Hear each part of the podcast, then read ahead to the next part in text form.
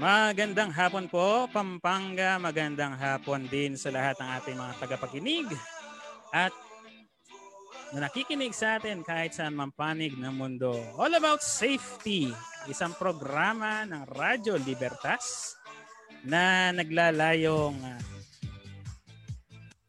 bigyan ng kaalaman sa usaping pangkaligtasan ng ating mga kababayan. Ako po pala si DJ ER. Short for Emmanuel Ricaprente. Good afternoon po.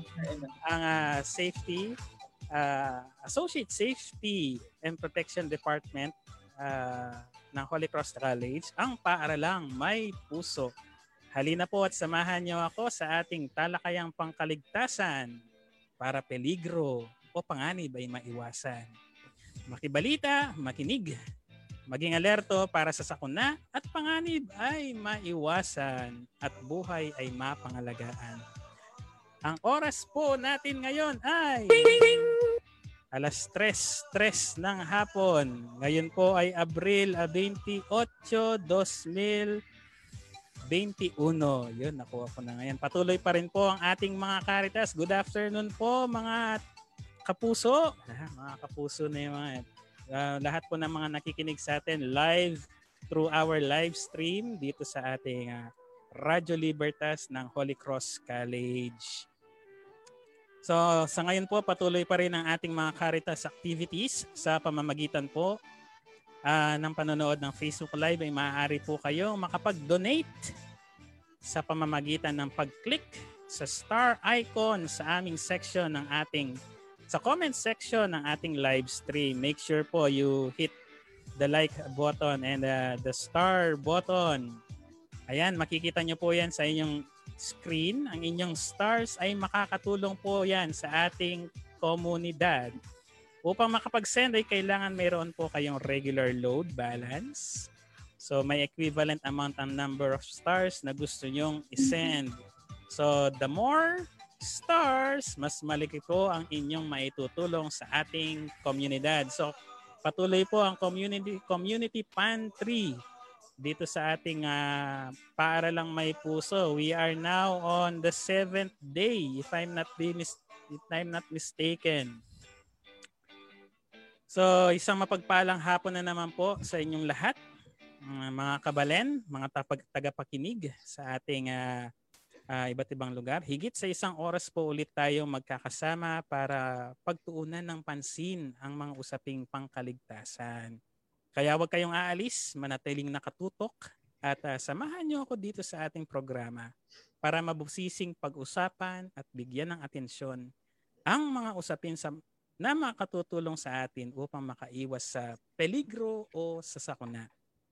Sa ating mga loyal viewers and listeners, alam nyo ba na ang April, itong buwan ng Abril, aside from it's the Children's Month, ay this April is I also is also a sexual harassment awareness month. What is this sexual harassment? And uh, meron po tayong uh, bisita ngayon na magbibigay sa atin ng kaalaman tungkol dito sa what is sexual harassment. Kaya naman iyan ang magiging paksa natin sa araw na ito at bigyan natin ng nararapat na pansin ang mainit na problema sa komunidad natin at ating alamin kung paano o ano ba ang dapat gawin para maiwasang maging biktima ng sexual harassment. Ngayong hapon po, nais kong ipakilala ang ating makakasama sa talakayang ito ang ating bisita ngayong hapon ay ang ating makakasama ay si Ms. Cheryl Balatbat Santos, ang Regional uh, Lead Secretary ng RIACATCP VAUSI or ang Regional Interagency Committee on Anti-Trafficking, Child Pornography and Violence Against Women and Their Children. Mag- palakpakan po natin ang ating Good afternoon, Madam Cheryl. Kumusta po kayo? Magandang hapon po sa, sa lahat. Sa mga nakikinig sa radyo, pati na rin po sa ating um, uh, FB Live. Magandang hapon po. Kumusta po kayo, Madam? So far, kumusta po kayo dyan sa PSWD? Um, sa mga panahon po na ito, medyo busy po sa pagbibigay po ng serbisyo sa ating mga uh, clients and beneficiaries. Yun po. At uh, nagpapasalamat po kami dahil uh, nabigyan niyo po kami ng oras para dito sa ating uh, portion ng ating All About Safety. Madam, nakakalungkot isipin na may mga taong mapagsamantala at walang uh, pagpapahalaga sa dignidad at puri ng ibang tao para para lang mapagbigyan ang uh, kanilang makamundong pagnanasa. And this ay nauuwi sa sexual harassment at nakakaalarma ang problemang ito dahil marami ang nakararanas at nagiging biktima nito.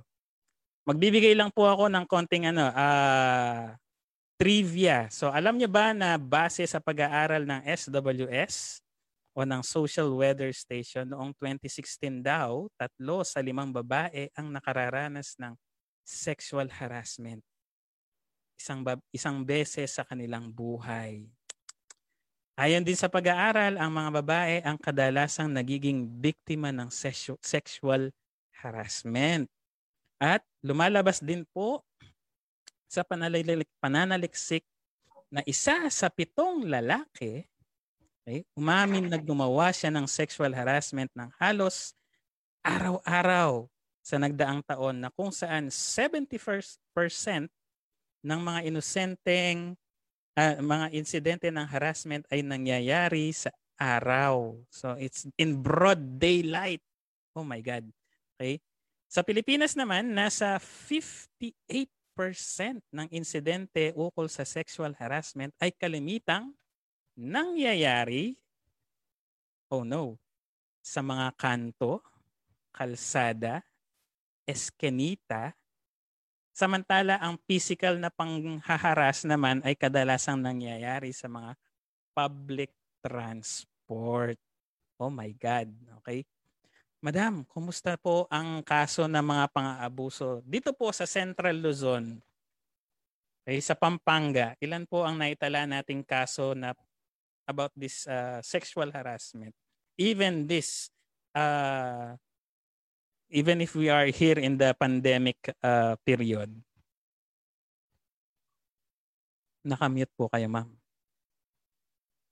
nakakalungkot pong isipin dahil nga dahil sa pandemya, yung mga perpetrator po natin nasa mga bahay-bahay lang po nila. Wala silang trabaho, walang pinagkakabalahan. Kaya ang ating mga victim survivor na nasa bahay ay dumarami. Ang nakakalungkot pa dito, wala silang pagkakataon na makapagsumbong or yung iba, hindi nila alam na maraming taong pwede silang matakbuhan para makatulong sa kanila.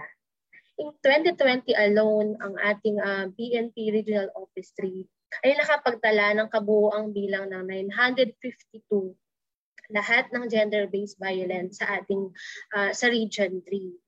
Um, sa pitong um, province po natin, Aurora, Bataan, Bulacan, Nueva Ecija, Pampanga, Tarlac, Zambales, at yung dalawang highly urbanized city natin na Angeles City and Olongapo Pumapangalawa po ang Pampanga sa may pinakamaraming bilang ng mga gender-based violence. Oh, Nangunguna no? uh, na kung saan meron po siyang a total of 184 um, na naitalang cases. Ano-ano ang mga kaso na ito? Ito po yung mga pang-aabuso sa ating kababaihan ng anti-trafficking, violence against women and their children, and cybercrime. Ang mga nabanggit po na mga data, na ito, ito lamang po yung nakalungkot pa dito ito lamang po yung mga nai-report sa ating kapulisan. Hindi pa po kabilang dito yung mga hindi nakakapag-report o yung mga report na natatanggap po sa ating mga kanya-kanyang barangay at sa ating kanya-kanyang mga munisipalidad. Hindi uh, na po sila karami. That is during this pandemic naman at maraming pagkakataon itong mga ating mga sinasabing perpetuate na perpetuate perpetrator. Perpetrators. Sorry, nabubulol po. Ayun. Kasi uh, nga po dahil wala silang uh, libangan, nasa bahay, kasama nila maghapon ng kanilang mga uh, victim survivor, o kaya hmm. naman nakatambay lang sa daan. Kaya marami po talaga ang mga mga um, kahit nakakagawa na, ng mga Kahit nababawal lumabas, no, madam? Yes po. Tama. Opo. At nakakabahala po naman po ang mga bilang na ito. So, marami sa ating mga kababayan daw, madam, ang hindi alam na sila ay naaabuso na. So, bigyan niyo po kami ng paglilinaw dito, madam. Ano ano ano ano po ba yung mga uri ng mga maiko-consider natin na sexual harassment? Sige po. Uh, bago po natin puntahan yan, um, pasadahan lang po natin kung anong mga batas ba ang mga promote, pumuprotekta sa ating lahat nakaangkla sa sexual harassment na to. Uh, may marami po tayong mga batas na pumuprotekta sa atin. Ang, at, ang ating RA 9208 as amended po ng RA 10364 or ang ating anti-trafficking in person to. Ang ating 92, RA 9262 or ang ating anti-violence against women and their children law. Kasama na dito ang RA 10175 or anti-cybercrime. Magna Carta for Women, anti-rape law, anti-sexual harassment of 1995, at ang pinakabago po nating RA 11313 na naisabatas po noong uh, 2019. Uh, sa dami po ng mga batas na ito, sa dami ng protection na binibigay na sa atin, uh, mag-focus po tayo doon sa ating tinatawag na gender-based violence, uh, sexual harassment kung saan ay um, marami po tayong mga cases na nangyayari sa ating kapaligiran, pahinggil po dito. Ano nga ba ang mga sexual harassment na binabanggit natin? Opo. Sige po. Ano po yung mga gender-based sexual harassment na meron tayo? Apo. Kapag ikaw ay isang uh, babae, naka formal na damit ka man or naka-shorts ka man or ano man ang kasuotan mo at napadaan ka sa isang kanto na may nagiinuman at sinipulan ka or sinabihan kang uh, Miss Sexy, wow, ang puti ng legs, ang kinis, isa po yung um, uh, uh, gender-based sexual harassment. Marami po tayong iba't ibang uri ng mga sexual harassment. Pero meron po tayong apat na lugar kung saan po nagaganap ang mga um, sexual harassment natin. Maaari pong sa mga street and public places, maaari pong sa mga schools, paaralan, training center, maaari pong sa lugar po kung saan tayo nagtatrabaho at sa ating mga private offices din po. Kasama po ng mga sexual harassment na binabanggit po ay yung mga nakikita natin ng mga sa mga public uh, utility jeepney, di ba? May mga nagma-masturbate. Opo. May mga nakakasakay tayo. Isa po yung uri ng sexual harassment. Yung po mga Kahit, nagtutulog-tulugan.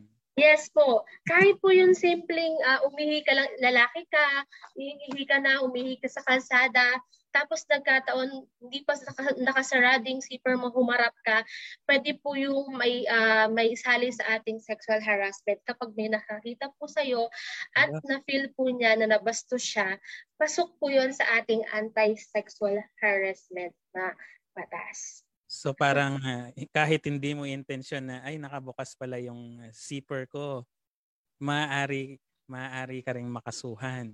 Yes po. Kahit po halimbawa, isa rin pong uri ng sexual harassment is meron akong sexy picture. Feeling ko ang ganda-ganda ko. Tapos pinost ko siya. And then nag-comment ang isang hindi ko kakilala or kahit kaibigan ko, sabi niya, ang ganda mo, ang sarap mo, ang sexy mo. Isang uri po yun ng ating sexual harassment na sinasabi. Kaya lagi po nating sinasabi, think before we click. Kasi isa po itong pwedeng magamit ng mga tao para makapag ano po sila ng online sexual harassment. Yung simpleng, simpleng pagsipol sa atin habang dumadaan tayo sa isang kalsada or kinukulit tayo ng isang classmate kung tayo ay mga estudyante na, uy, liligawan kita, o yung ganda mo, o yung sarap mo. O kaya naman, ma'am, uh, kahit hindi mo nakabasa, basta mahal- mahalikan lang kita. Isa po yung uri ng ating sexual harassment po. Pero paano yun, ma'am? Uh, estudyante, estudyante siya. Uh, with the situation na sinabi niya po, sinabi niya, Madam, uh, ganyan, hmm. ganyan lang, di ba? So, can we really file uh, on that pwede si teacher, pwede siyang magreklamo against the student? Yes po. Kasi po yung ating pong um, unang batas noong 1995, yung ating anti-sexual harassment, ang pwede lang po magsampa ng kaso ay yung mga estudyante or yung nasa mababang level ng pagtatrabaho sa isang school o kaya naman po yung mga subordinate laban sa kanilang mga boss.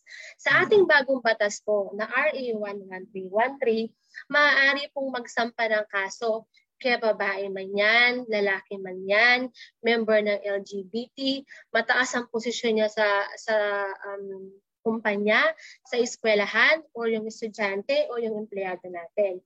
Kahit sino po, pwede pong magsampa ng kaso. Dahil kahit sino, pwede pong maabuso ng ating sinatawag na gender-based violence, sexual harassment.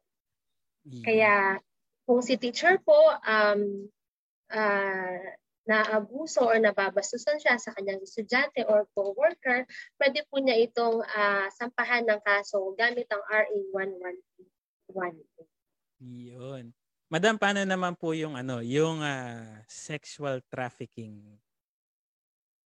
Ang sexual trafficking naman po ay pasok po dun sa ating batas na anti uh, anti uh, trafficking law.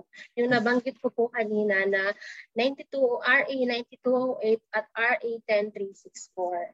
Kapag tayo po ay nagbigay ng serbisyong sexual na may kaampatang bayad or may kapalit uh, cash man po yan or in kind. Pwede po tayong uh, makasuhan or yung nabigyan natin ng serbisyo ng um, gamit ang batas ng uh, anti-trafficking person po. Yun. Nang hirap pala ng parang ang hirap pa nito ma'am, parang uh, nanonormalize na lang itong mga ganitong klaseng gawain kung saan na hinahayaan na lang, 'di ba? Minsan hinahayaan na lang ng mga ibang uh, victims kasi nga it's either nahihiya sila, natatakot sila at wala silang they they are feeling hopeless kasi nga kunwari yung tatay yung uh, nakagawa ng uh, ang perpetrator, di ba? Ang tinatawag uh, ang tinatawag victim bl- nilang victim blaming o pagsisisi sa biktima dahil sa anyong to tulad nung uh, kasi ganyan na shorts mo ang liit-liit, di ba? Yes uh, suot nito kaya sa mga nagawa nitong mga klaseng krimen. Uh, medyo nakakabahala rin naman po ba ito at hindi biro ang mga ganitong kaso dahil hindi talaga makatarungan ang hindi nirerespeto ang isang tao. Particular ang isang babae. Para lang sa makamundong pagnanasa ng mga taong gumagawa ng sexual harassment uh, para pagbigyan ng sinasabi nilang tawag ng laman. Okay? Yun po ang yeah. nakakalungkot, no? Kasi nga, um, yung iba, um, dahil po sa kahirapan, kumakait, kumakapit sa patilin, or kung estudyante sila, uh, at gusto nang makatapos sa pag-aaral, kahit ano na lang po kinakapitan nila.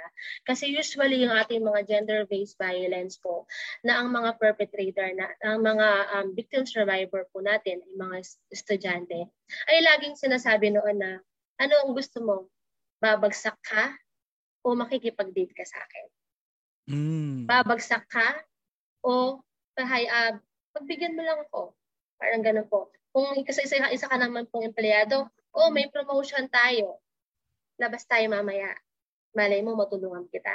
Opo. Yun, yari, o, sabi niya. yes po. O kaya naman po, dahil sa hirap po ng panahon ngayon, pandemya, walang pinagkakakitaan ng mga tao, walang makuha na ng pangkain, uh, gina, uh, nagiging daan po ang sexual harassment po para matugunan po nila ang kanilang mga pangangailangan.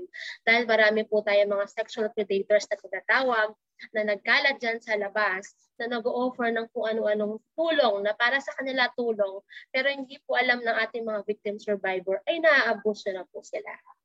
Yun. Kaya po um, kailangan din maging aware ng ating mga estudyante, especially the girls, okay? Na yes, let us be more vigilant uh, with regards to this acts, di ba? So, uh, kasalukuyan pong nakikinig sa atin uh, si Miss Christine Florence David. Good afternoon po. At si Ma'am Angelica Simpao. Good afternoon po, Madam. Good afternoon po, Sir DJ Eman and Ma'am Cheryl. At nagbigay na po ng 99 stars si Ma'am Angelica. Likewise, good afternoon po, Jenny Marin. Uh, good afternoon din sa inyo. Wow. So, in the pursuit of our core value, caritas or charity, inaanyayahan po namin kayo mag-donate ng stars. Pagpatuloy lang po natin ang pagdo-donate ng mga stars na yan. So patuloy po rin na uh, patuloy pa rin po ang ating mga Caritas activities sa pamamagitan po ng panonood ng Facebook Live natin. Yan, ma maaari po kayo mag-donate sa pamamagitan ng pag-click sa star icon diyan po sa may uh, comment section ng ating live stream. Okay. So balik tayo sa ating usapin. So kasama pa rin po natin itong si Ma'am Cheryl from our regional DSWD. Uh, ah, kailanman hindi magiging katanggap-tanggap ang gawaing hindi makatarungan gaya po ng itong sexual harassment. Dahil sa isang, ang isang tao, lalo na ang uh, isang babae, sa kahit anumang pisikal na kaanyuan at suot nito ay marapat lang po na bigyan natin ng respeto o paggalang at hindi dapat bastusin at gawin ng gawan ng kahalayan. So may mga batas po tayo na sinabi nga ni Ma'am, yung pong uh, Republic Act 7877, the Act of uh, 1995 So, Sexual Harassment Act of 1995 at ang Republic Act number 1131 o tinatawag na Safe Spaces Act. Okay? So, buti na lang po meron po mga ganitong mga batas no kagaya nito dahil minsan yung mga ibang tao parang nano-normalize na lang talaga nila yung mga paggawa ng sexual harassment. So, ito po, naging uh, matunog ito noong 2019 ito pong catcalling. Catcalling. Di po ba ito pong mga pagpito, paggamit ng mga pambabastos na salita at paggawa ng kabastos-bastos na kilos sa isang tao.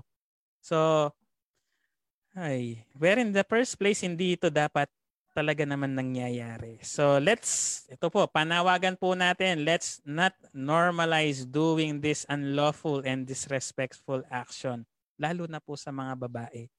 Dahil uh, sa ganito, dahil kesyo, ganito yung suot niya, o ganyan yung uh, hubog ng ano niya, 'di ba? Uh, nagpapabas uh, ika nga nila wala sa ikli ng suot ng isang babae yan nasa tao kung paano sila rumispeto ng kapwa-tao nila. Tama po. So, yun po, no? para na rin po sa halaman ng lahat, ang batas po na RA 11313 ay meron pong tatlong degree ng penalty sa lahat po ng mga uh, mga abuso kaya sa babae man yan, bata man yan, matanda o lalaki man yan. Tatlong degree po ito. Ang ating pong first degree offense, pasok po dito yung nabanggit ni Sir kanina, yung mga catcalling, yung mga cursing, yung mga wolf whistling, yung po mga nun. Persistent unwanted comments on one's appearance. Mas antaba mo, parang kumakain ka, ang dami mong kinakain, o kaya naman, wow legs, kasama po yan dun sa mga ating first offense. Ano po ang penalty ng ating first offense?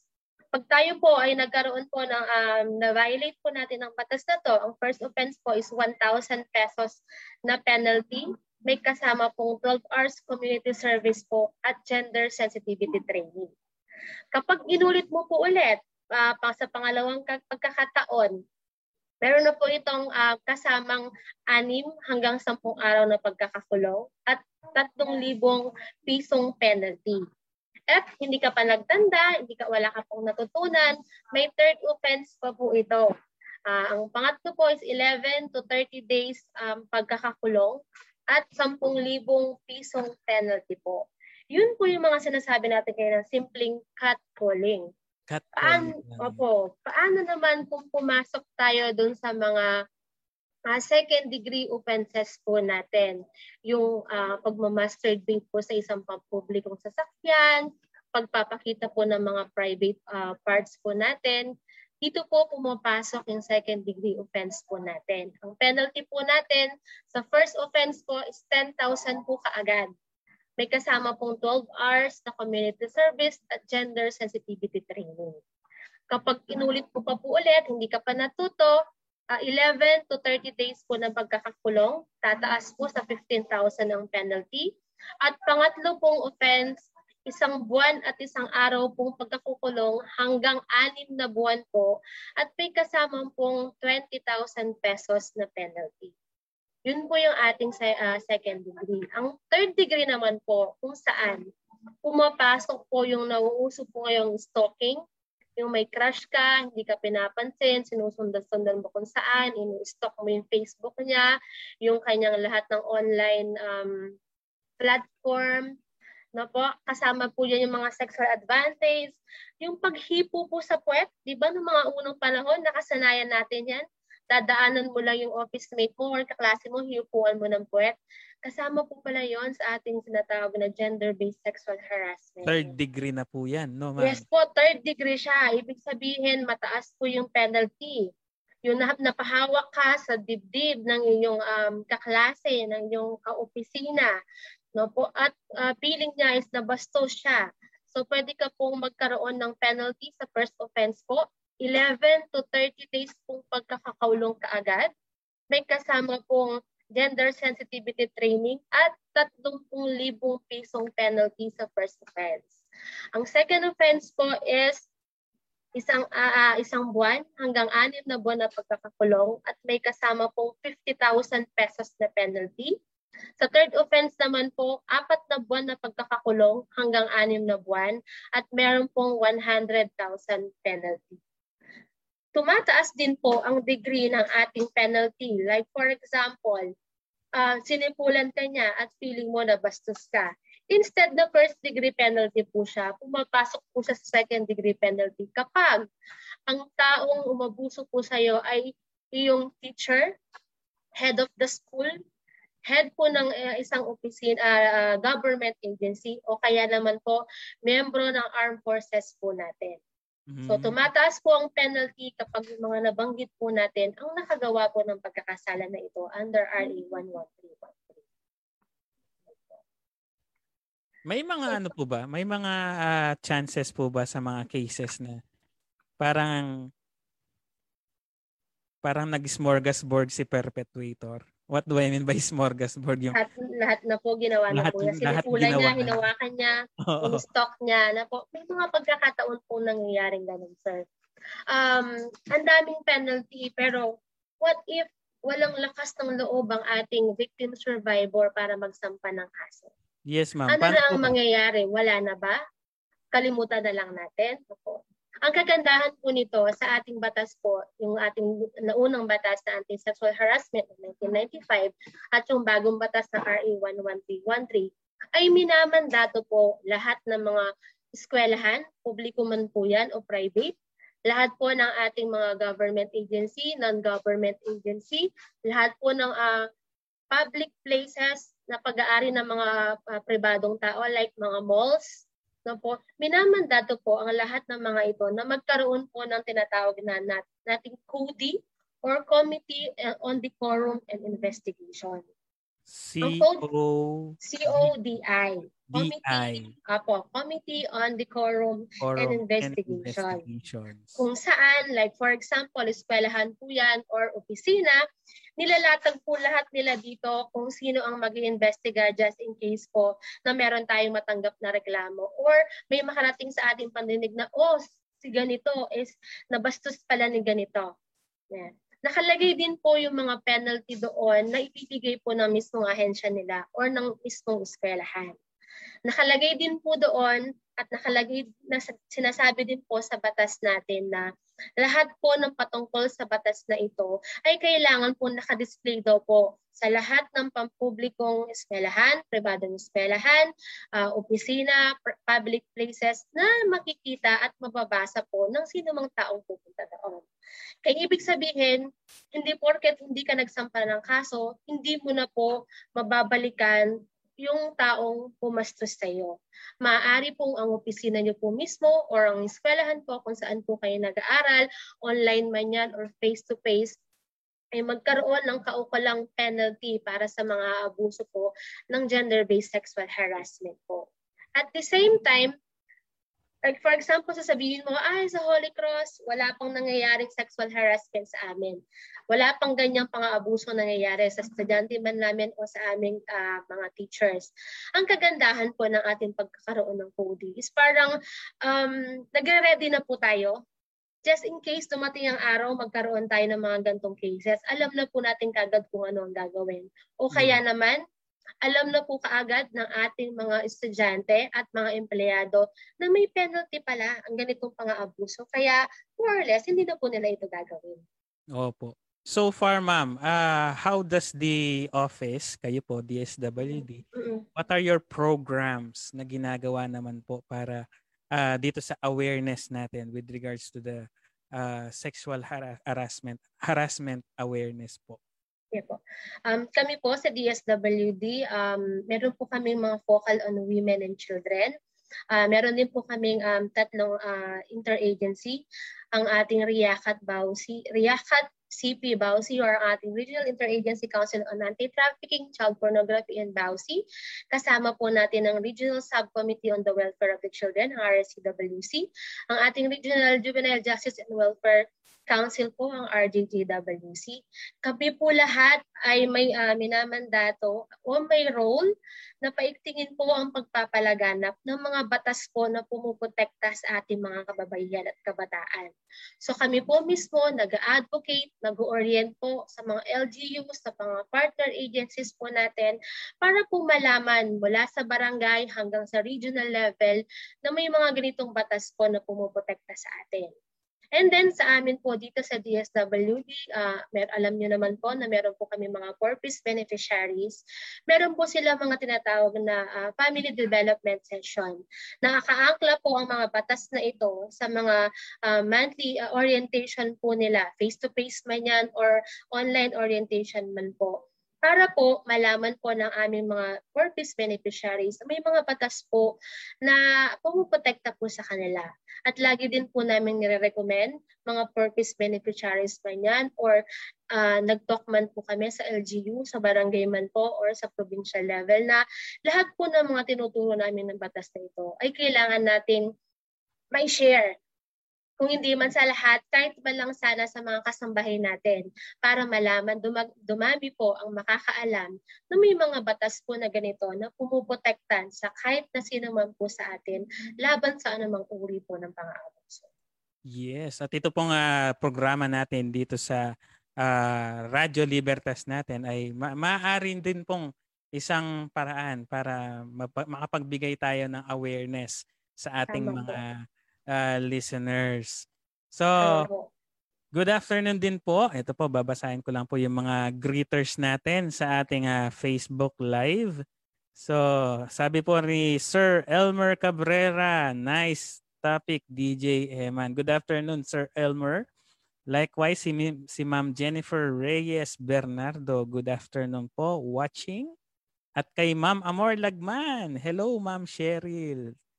Sabi po ni Ma'am Amor. Hello ah, po. Sabi naman po ni Ma'am Levita Season. Good afternoon po. We're watching here in our barangay Talimundok, Marimla, Concepcion, Tarlac. Wow, nakaka-reach na tayo sa Tarlac. Thank you, thank you po sa pagsubaybay sa amin and uh, yun po. Kunwari, ma'am, okay, yes, meron na pong meron na pong itong si victim. Sabi niya, na ganito po ako, na-harass po ako. Ano po yung mga steps on how to report maybe or nung nagkaroon na siya ng confidence na sasabihin ko na Opo, paano na po paano po yung proseso magandang proseso para mabigyan ng hustisya ang nangyari sa kanya?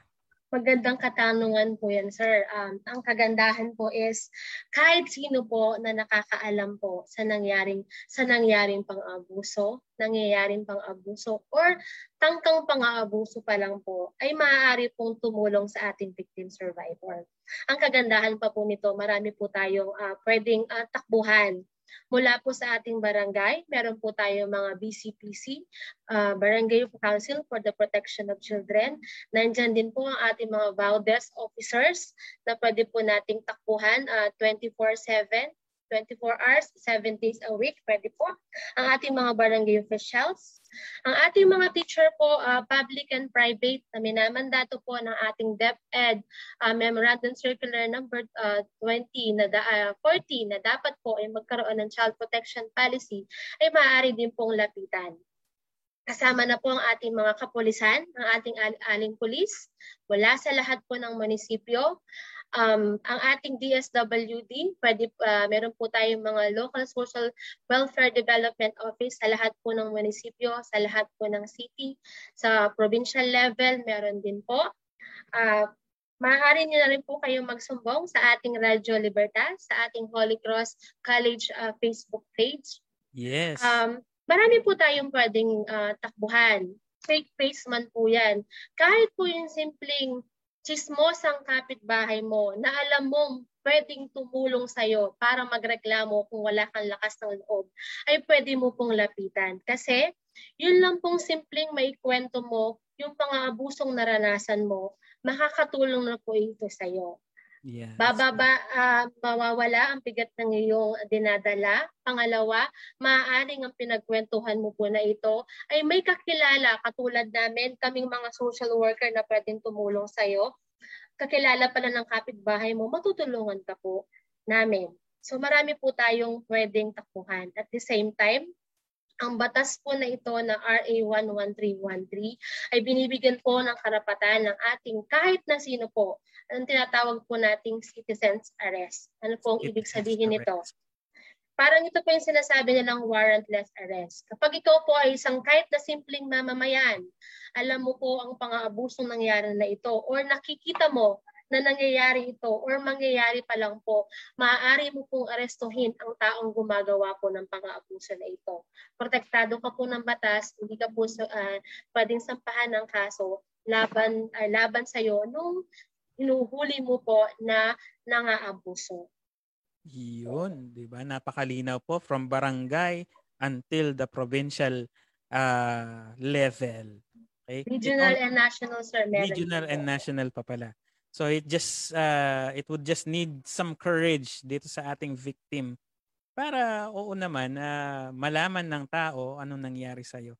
And of course, um uh, this will also be a warning na, na rin sa mga gumagawa nitong mga sexual harassment against women and children.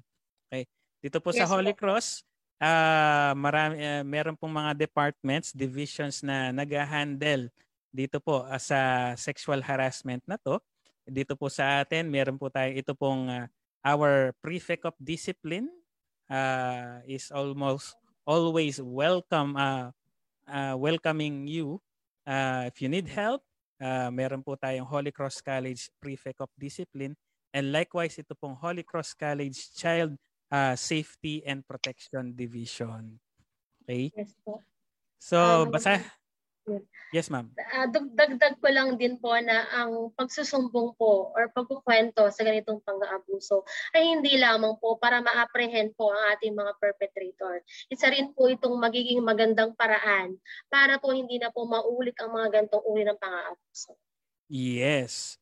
And of course, yun nga, uh, it's somehow therapeutic, no, madam? And uh, sa Holy Cross din po, um, nandyan din po, kaantabay po ng Prefect of Discipline, ay ang uh, guidance and counseling, uh, counseling center natin. Yan, kudos po sa ating POD department at saka po sa ating uh, GC or Guidance and Counseling Department. Um, basahin na lang po natin ang mga comments ng ating mga viewers sa ating live stream.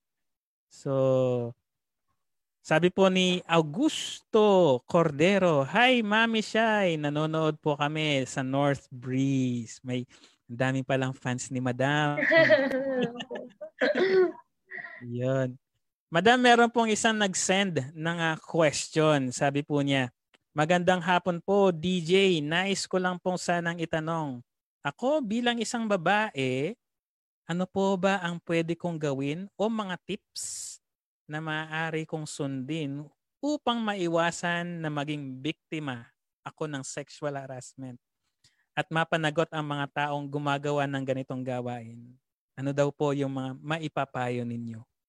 Uh, magandang katanungan po yan. Maaari po tayo magsimula mismo sa ating kabahayan or sa ating uh, paligid. Paano? Yun lang pong simpleng uh, sinabihan ka ng kapitbahay mo, wow legs, ang laki ng legs mo or sa sexy ka ngayon, maaari niyo po siyang sabihan na, uy, wag mo nang gagawin yan or wag mo nang sasabihin yan kahit kanino. Dahil May, uh, maaaring mabastos mo ang taong pinagsabihan mo nito at may kaukulang penalty ito sa bagong batas o yung sinasabi natin na bawal bastos law. So ano pong ibig sabihin na to? Um, sa pagbibigay lang po natin ng kaalaman sa ating mga uh, tao sa kapaligiran na may ganito palang, ang ganito palang uri ng um, gawain ay pwede palang maging pang-aabuso. At ang isang um, hindi mo po pagpayag na gawin sa iyo ang isang bagay na ito ay isa na pong malaking tulong para po sa amin at sa ating pong komunidad para po mabawasan ang ganitong pang-aabuso. Huwag po nating hayaan na kahit sino po ay umabuso po sa atin. Kahit simple man po yan o yung pinaka-grave misconduct na po. Huwag natin po nga hayaan silang abusuhin tayo or basusin tayo. Sabi nga po ni Sir kanina, hindi po dahilan kung ano po ang ating kasu- kasuotan, ang ating physical na kaanyuhan para po tayo ay bastusin. Huwag po nating hayaan na kahit na sino ay bastusin po tayo sa kahit anumang paraan. Yes, and of course it's a uh, wake up call, wake up call na rin sa ating mga kalalakihan na uh, ialis natin sa isip natin yung uh, pagkababae, yan dapat uh, maganda, sexy, uh, pagka maganda, pagka nagpakita ng motibo, uh, we don't have to parang i-give in to that uh, um, nakita mo, yung, nakita mo yung legs, nakita mo yung cleavage para mga ganun. Okay? And then uh, nagpapa-shout out din po si Ma'am Cor Soriano Briones, Good PM, Bausi, WBB Olonga po. Hello po. Then si Miss Sylvia Aniseto, good afternoon po, madam. So yan po. Ma'am, uh, ano po yung mga hotlines na pwede nating tawagan o lugar na maaaring puntahan? Ayun po, kagaya po ng nabanggit ko po kanina, lahat po ng mga barangay um, barangay po natin, may mga VAU desk officer po na pwede po natin takbuhan anytime. Lahat po ng mga police po natin sa municipalities, yung aling police po natin, meron po tayong mga Women and Children Protection Desk po sa lahat po ng stasyon ng kapulisan. Maaari din po tayong lumapit sa ating mga any faith-based po o NGO sa inyong mga um, municipalities Maaari po kayong mag-send ng mensahe kung nahihiya po kayong tumawag sa Facebook page po ng DSWD. Yan, yan natin yung Facebook page niyo, ma'am. DSWDFO3. Uh, yan, pwede po kayong uh, mag-sumbong uh, po dyan o kahit sino man po nasa inyong mga eskwelahan o opisina. Dagdag ko na rin po sir bago tayo um, magtuloy sa ating um, discussion is ang batas po na ito ay hindi lamang po para sa ating mga kababaihan, bata man yan or matanda. Ang batas na po ito ay pupuprotekta po kahit sa ating mga kalalakihan. Kasi lagi po nilang sinasabi, paano naman kami? Paano, paano naman, naman kami? Paano naman kung kami ang nabastos, kami ang nahipuan? So congratulations po ang batas po na ito ay pinoprotektahan na ang mga kalalakihan. Ibig sabihin, kung nabastos ka po ng isang babae o ng isang lalaki, ikaw po ay lalaki o miyembro ng LGBT, pwede ka pong magsampa o magreklamo gamit po ang batas na ito. So protected protected din tayo mga kalalakihan. Yes po. Iyon, napakagandang uh, balita po noon, ma'am. And um, So yun po. Any last message ma'am to for our uh, parents at at sa mga estudyante nating mga nanonood as of the moment? Um, sa lahat po ng mga estudyante, sa lahat din ng mga magulang, lagi po nating uh, sinasabi na um, ang pagpoprotekta po sa ating mga sarili ay nag-uumpisa po sa ating mga kabahayan, sa ating sarili, sa ating mga magulang, sa ating pong community mapuprotektahan po natin ang ating mga sarili kung equip po tayo sa lahat ng mga kaalaman na pwede pong magprotekta sa atin. Uh, lagi po tayo naka-online na ngayon. Lagi nyo, kahit i-google nyo lang po or kahit sa Facebook, Tagalog man yan or English, batas na pumuprotekta sa anumang uri ng pang-aabuso, lalabas po doon. So, kung hindi ko naman po sinasabi na kung maaabuso kayo, kasalanan niyo na. Pero, sabi ko nga po, iba na ang may alam. At least kung alam mo po na ito po ay isang uri ng pang-aabuso, madali mo pong matulungan ang iyong sarili at ang taong nang-aabuso para po hindi na po maulit ang kahit na namang uri ng pang-aabuso. Sa isang pang-aabuso po, dalawa po ang tinutulungan natin, ang mga inabuso at mga nangaabuso. Para po, gaya ng sinasabi ko, ulit-ulit ko mula kanina, para po hindi na po maulit sa iba ang kahit na anuman pong uri ng pang-aabuso. Umpisahan po natin sa ating mga sarili. Yes, gaya po ng sinabi ko last uh, session po natin, it really takes a village to raise a child. Child. So lahat po tayo merong responsibilidad. Lahat po tayo ay merong um, uh, magagawa para maiwasan ang mga ganitong mga pangyayari. So nagsha-shoutout din po si Ma'am Course again, si Ma'am Course Briones. May case po ako tungkol dyan lately. At sabi po ni Ma'am Levita, Hi Ma'am Cheryl, good job po. Salamat po sa information. God bless po. So, maraming salamat po, Ma'am Cheryl Balatbat Santos, our regional lead secretary uh, ng uh, RIACAT CP VAUC o ang ating Regional Interagency Committee on Anti-Trafficking, Child Pornography and Violence Against Women and Their Children. Palakpakan po natin.